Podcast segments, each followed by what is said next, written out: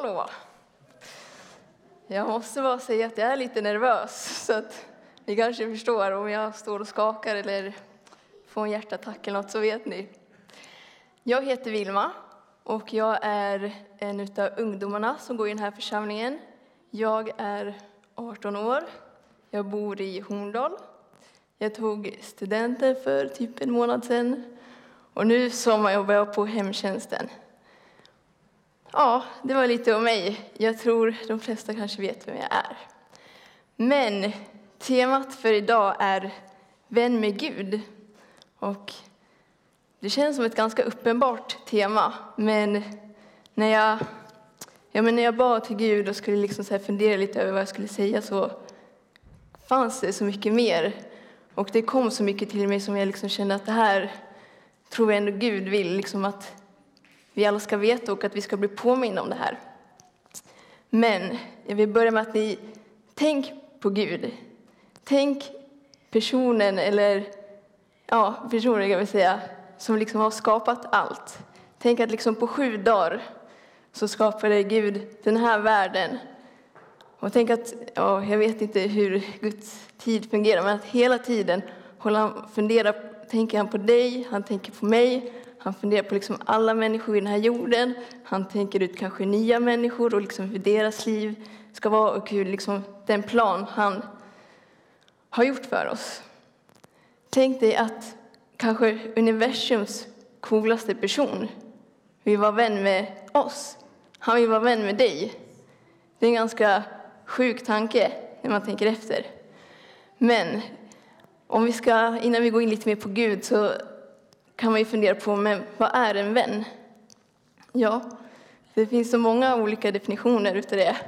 Men jag skulle vilja att alla nu satt och blundade eller tittade eller tänk på tre egenskaper som ni känner är viktigt hos en vän. Medan ska jag dricka lite vatten.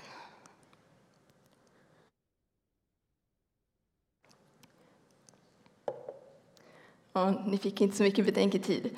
Men det var så här att jag frågade några kompisar som har koppling till den här kyrkan eller har någon koppling till Gud eller tro generellt. Och det kom många svar, men jag sammanfattar tre egenskaper här som jag var de som jag fick mest. Och det var lyhörd, engagerad och tålamodig. Och då satt jag och funderade, liksom, är det här egenskaper som finns hos Gud? Och det är klart, jag frågade också liksom, vad är det som är så viktigt, så här, varför är Gud så viktig för dig? Och då var det ju för att alla sa ungefär att det var på grund av den trygghet som Gud ger. Och då kommer vi in lite på de här egenskaperna om varför Gud kanske ger den här tryggheten. Och vi kan börja med lyhörd. Gud är lyhörd, han lyssnar på allt, han vet allt om dig. Om du säger åt Gud att han är en skitgubbe som var, inte gör någonting för dig, han hör det. Om du säger till Gud att du liksom älskar och bara är tacksam för allt han gjort, han hör det. Han känner dig så väl och han vet allt och han lyssnar på allt du har att säga. Och det är inte så att Gud alltså, säger tillbaka, typ så här, men typ så här, det är inte alls så där, utan Gud lyssnar verkligen på det du säger. Sen kanske allt du säger inte stämmer, men det är en annan sak. Engagerad. Ja, alltså det kan man ju bara tänka att Gud har ju skapat dig. Gud har skapat mig och Gud har liksom skapat alla i den här världen. Då måste han ju vara lite engagerad också och veta liksom vad som händer i ditt liv. Och Gud har, jag vet ju till och med liksom alla hårstrån du har på huvudet, om man nu har hår då. Det är inte alla som har det, men ja. Och tålmodig. Gud är så tålmodig mot oss, alltså det är bara så himla sjukt. Tänk dig en kompis, jag tror alla säkert har varit med om en kompis som bara svikit den eller som bara liksom kastat skit på en eller som bara inte ens brytt sig eller haft någon sån här egenskap som man ska ha. Alltså vi sviker Gud varje dag. Alltså, han har gjort det så tydligt. Han har gett oss instruktioner för det här livet och hur vi ska vara mot varandra och hur vi beter oss och hur vi ska leva efter honom. Men ändå så lyssnar vi inte på honom. Alltså, vi tror ju på Gud och vi tror ju på allt han säger är sant. Men ändå så gör vi ju någonting annat. Vilket också blir liksom lite så här, Gud är så tålmodig för han förlåter liksom varje gång. Det är inte så att han bara är, du är en sån dålig vän, du får inte vara med i mitt himmelska gäng i himlen.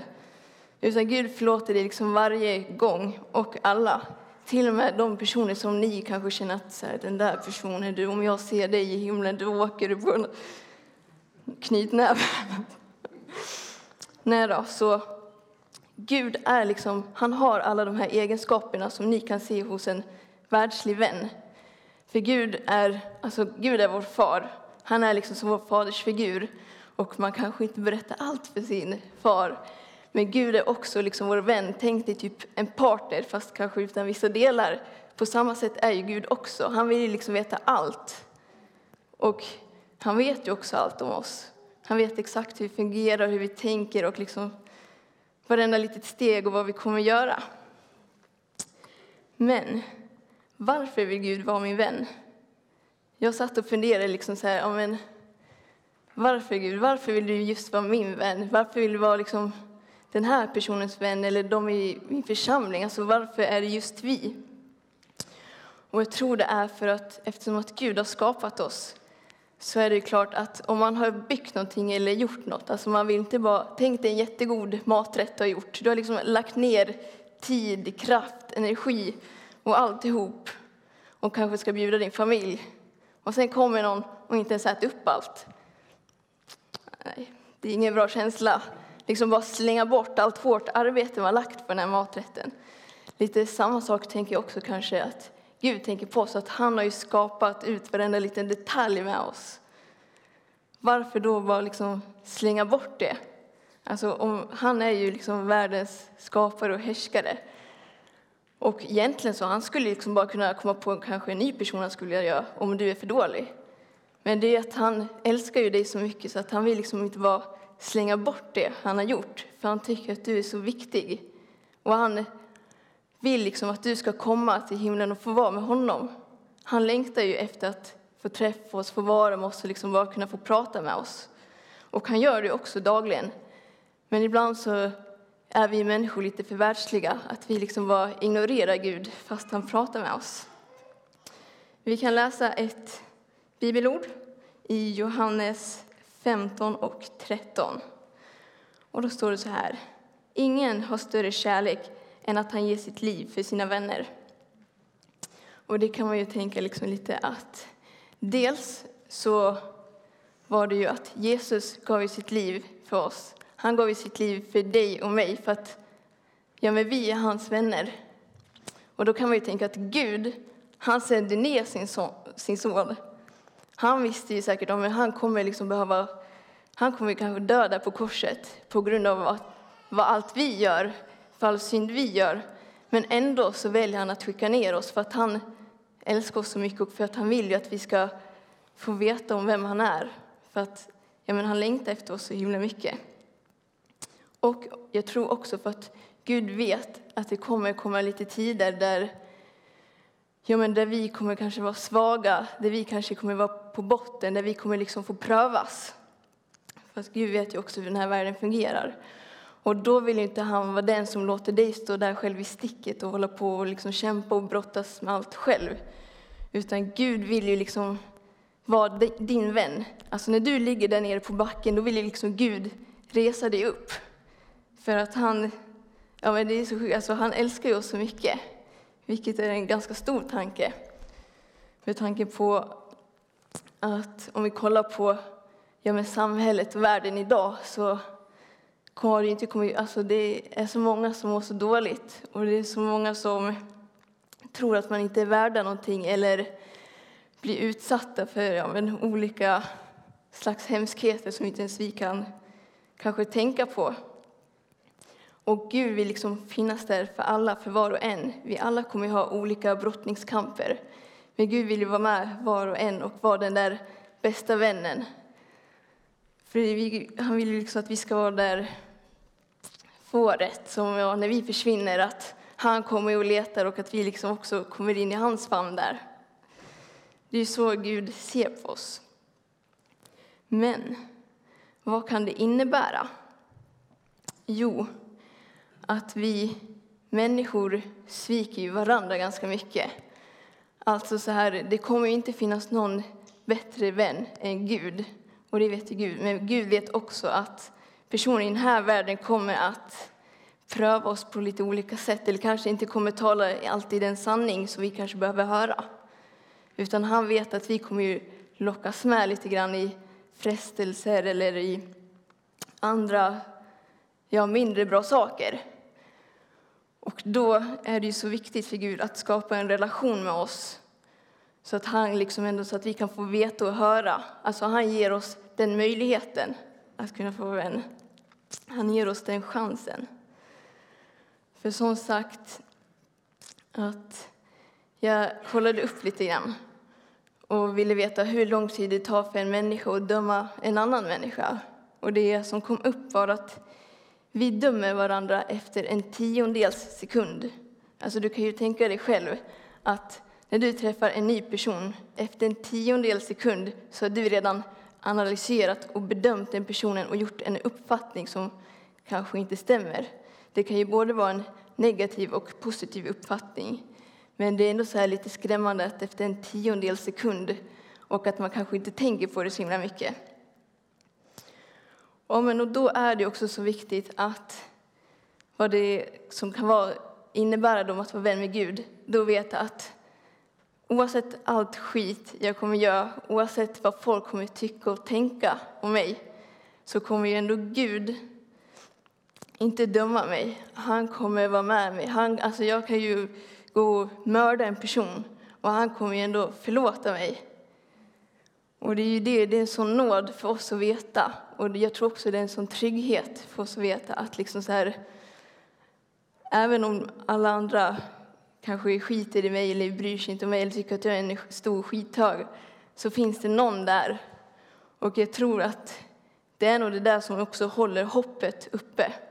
Och det är också det som ger hopp om världen och mänskligheten och hopp om frälsning för folk.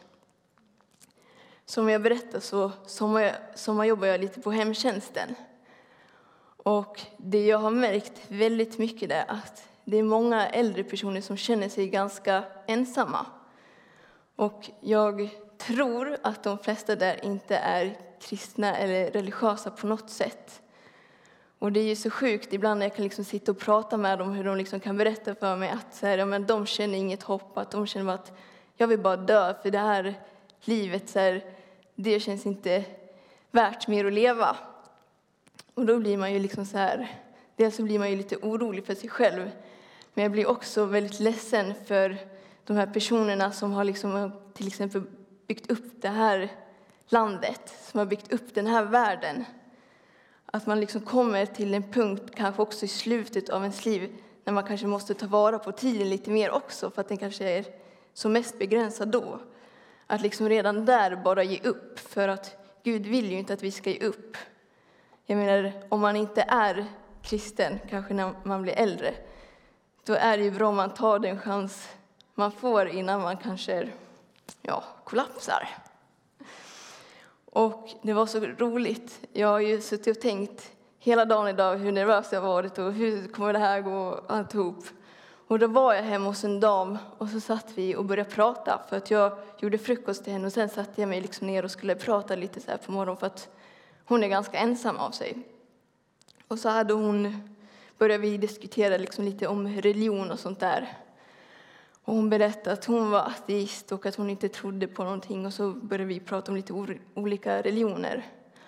Och så berättade hon för mig typ så här, jag är så himla avundsjuk på er som tror. För att för er så är inte det för sent. Ni har någonting där, en trygghet som gör att ni liksom inte ger upp. Hon sa till mig, vad heter det, för mig känns det ganska kört. Att här, hon, jag har varit ateist så länge och jag har svårt att liksom tro på något, men jag skulle jättegärna vilja göra det. För att det märks ju att, ja, men att man liksom har någonting med sig. Och jag, för jag berättade också då att jag liksom var kristen och så vidare. Så det var väl liksom lite därför också hon berättade att hon var så glad att jag var kristen och hon sa att jag skulle hålla hårt i det. Och det var också lite där jag kände bara, men liksom Gud, Alltså, man behöver ju verkligen vara vän med Gud. Det är någonting som vi alla behöver vara.